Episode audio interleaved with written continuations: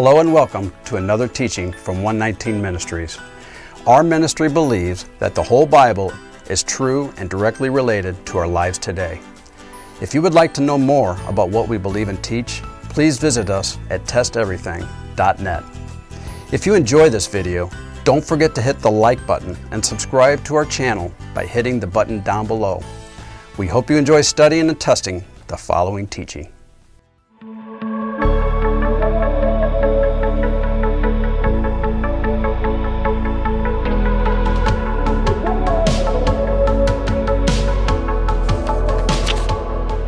Some suggest that Acts 13:39 implies that the law is done away with and only now can one be justified by faith. Let's look at this verse together, shall we? Acts 13:39 Through him everyone who believes is justified from everything you could not be justified from by the law of Moses. The ESV reads similarly. Acts 13:39 and by him, everyone who believes is freed from everything from which you could not be freed by the law of Moses. To set the stage for proper interpretation of this verse, there are two questions that should be asked. The first question needing to be asked is Could one ever be justified by the law? And secondly, was faith ever required before Christ? Galatians 3:11 now it is evident that no one is justified before God by the law, for the righteous shall live by faith. According to Paul, no one is justified before God by keeping the law. In support of this, Paul cites the Old Testament, which states, The righteous shall live by faith. More on that in a minute, but first, Paul states something similar in Romans. Romans chapter 1, verse 17. For in it the righteousness of God is revealed from faith for faith, as it is written, The righteous shall live by faith. The righteous will live by faith. Again, an Old Testament quote. So, is the idea of the righteous living by faith a New Testament or Old Testament concept? Some might be surprised to learn that these verses in Galatians and Romans are actually quoting from Habakkuk. Habakkuk chapter 2 verse 4. Behold, his soul is puffed up. It is not upright within him, but the righteous shall live by his faith. We know that everything Paul taught had to line up with the Old Testament. How do we know that? Even the Bereans tested him to the Scriptures. Acts chapter 17, verse 11. Now these Jews were more noble than those in Thessalonica they received the word with all eagerness, examining the Scriptures daily to see if these things were so. Not only that, but Paul also would have had to pass the Deuteronomy 13 test, which states that anyone who leads others away from the obedience to God's commandments is a false prophet. See our teaching, the Deuteronomy 13 test, for more information. So everything Paul said had to also be in agreement with how those in the Old Testament would have lived. So when he said, Romans chapter 3, verse 28, For we hold that one is justified by faith apart from works of the law, we understand that this also was the fact for those living in the Old Testament. This is why Paul also said just a few verses later, Romans chapter 3, verse 31, Do we then overthrow the law by this faith? By no means. On the contrary, we uphold the law. Obeying God's law never justified anyone. However, living out the law plainly demonstrated one's love and obedience towards the Father. It has always been about faith, always. Let's read Romans chapter 1 verse 17 again. For in it the righteousness of God is revealed from faith for faith, as it is written, the righteous shall live by faith. After looking at Romans chapter 1 verse 17, let's consider what the author of Hebrews says about the gospel. Hebrews chapter 4 verse 2. For good news came to us just as to them, but the message they heard did not benefit them because they were not united by faith with those who listened. It must be noted that the author is referring to those that Moses led out of Egypt, but who did not enter the promised land. And what gospel did we hear that they also heard? It was that all, Israelite and foreigner, could walk in his covenant. But as this verse in Hebrews says, they had to combine it with faith. But why would that matter? This is the Old Testament we're talking about.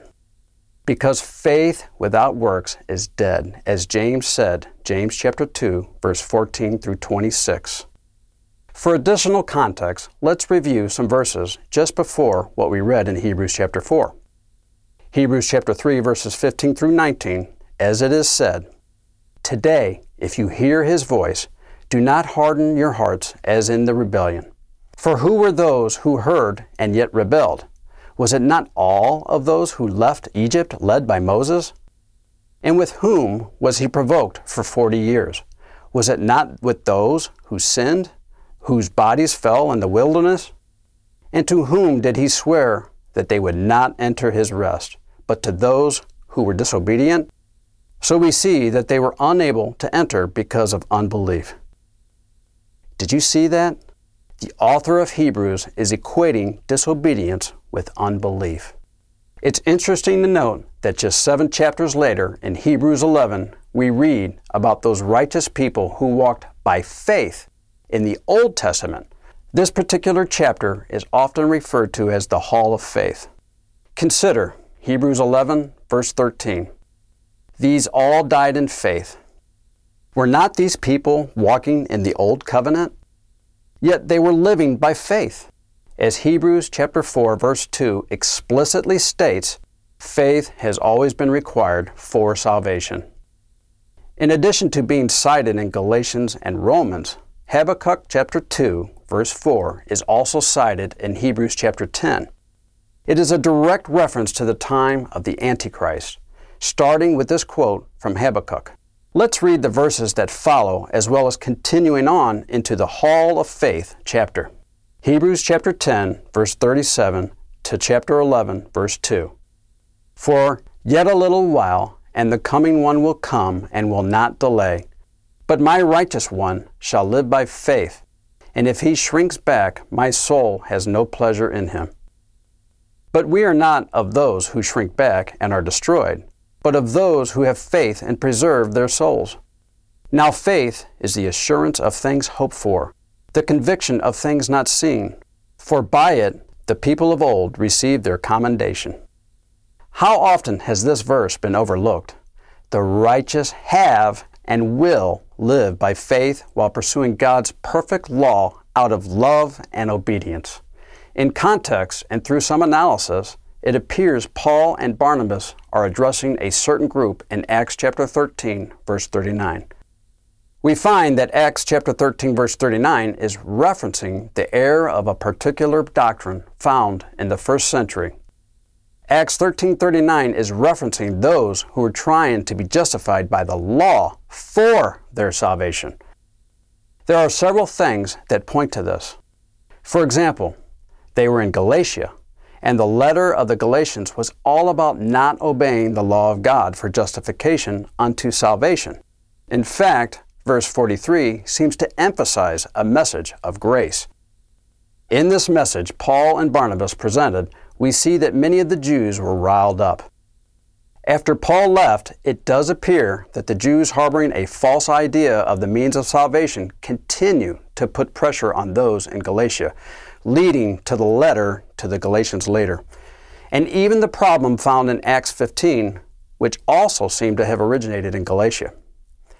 Acts chapter 13, verse 39, really leads into the debate found in Acts chapter 15 and presents the same message, which teaches that one should not obey the law of God to justify salvation, but we obey the law of God as the evidence of our faith. For more on that, we suggest our teaching, Acts chapter 15, Obedience or Legalism. The fact remains, as it always has, that no one could ever be justified by the law. Only through faith in Christ, the Word of God, is one justified. And that faith is evidenced by our obedience to that same Word of God. The law of God, as written by Moses, could not free us from our sin. Grace through Messiah Yeshua in our faith is the only means to free us from sin. However, the law of God defines sin, 1 John chapter 3, verse 4. And we should not want to sin. Thus, we should still uphold the law in our faith. This, of course, agrees with Paul, as Paul said, Romans chapter 3, verse 31. Do we then overthrow the law by this faith? By no means. On the contrary, we uphold the law. For more on this topic, we would recommend our teaching, Justification. We hope you have enjoyed this teaching. Remember, continue to test everything. Shalom.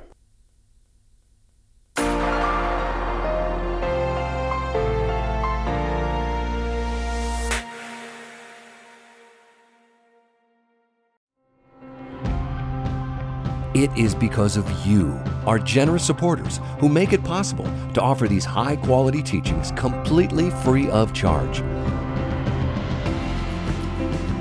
If you feel led to support 119 Ministries so that we can continue this effort, please visit testeverything.net and click on the Support 119 tab. Learn how you can partner with us to take the whole Word of God to the nations.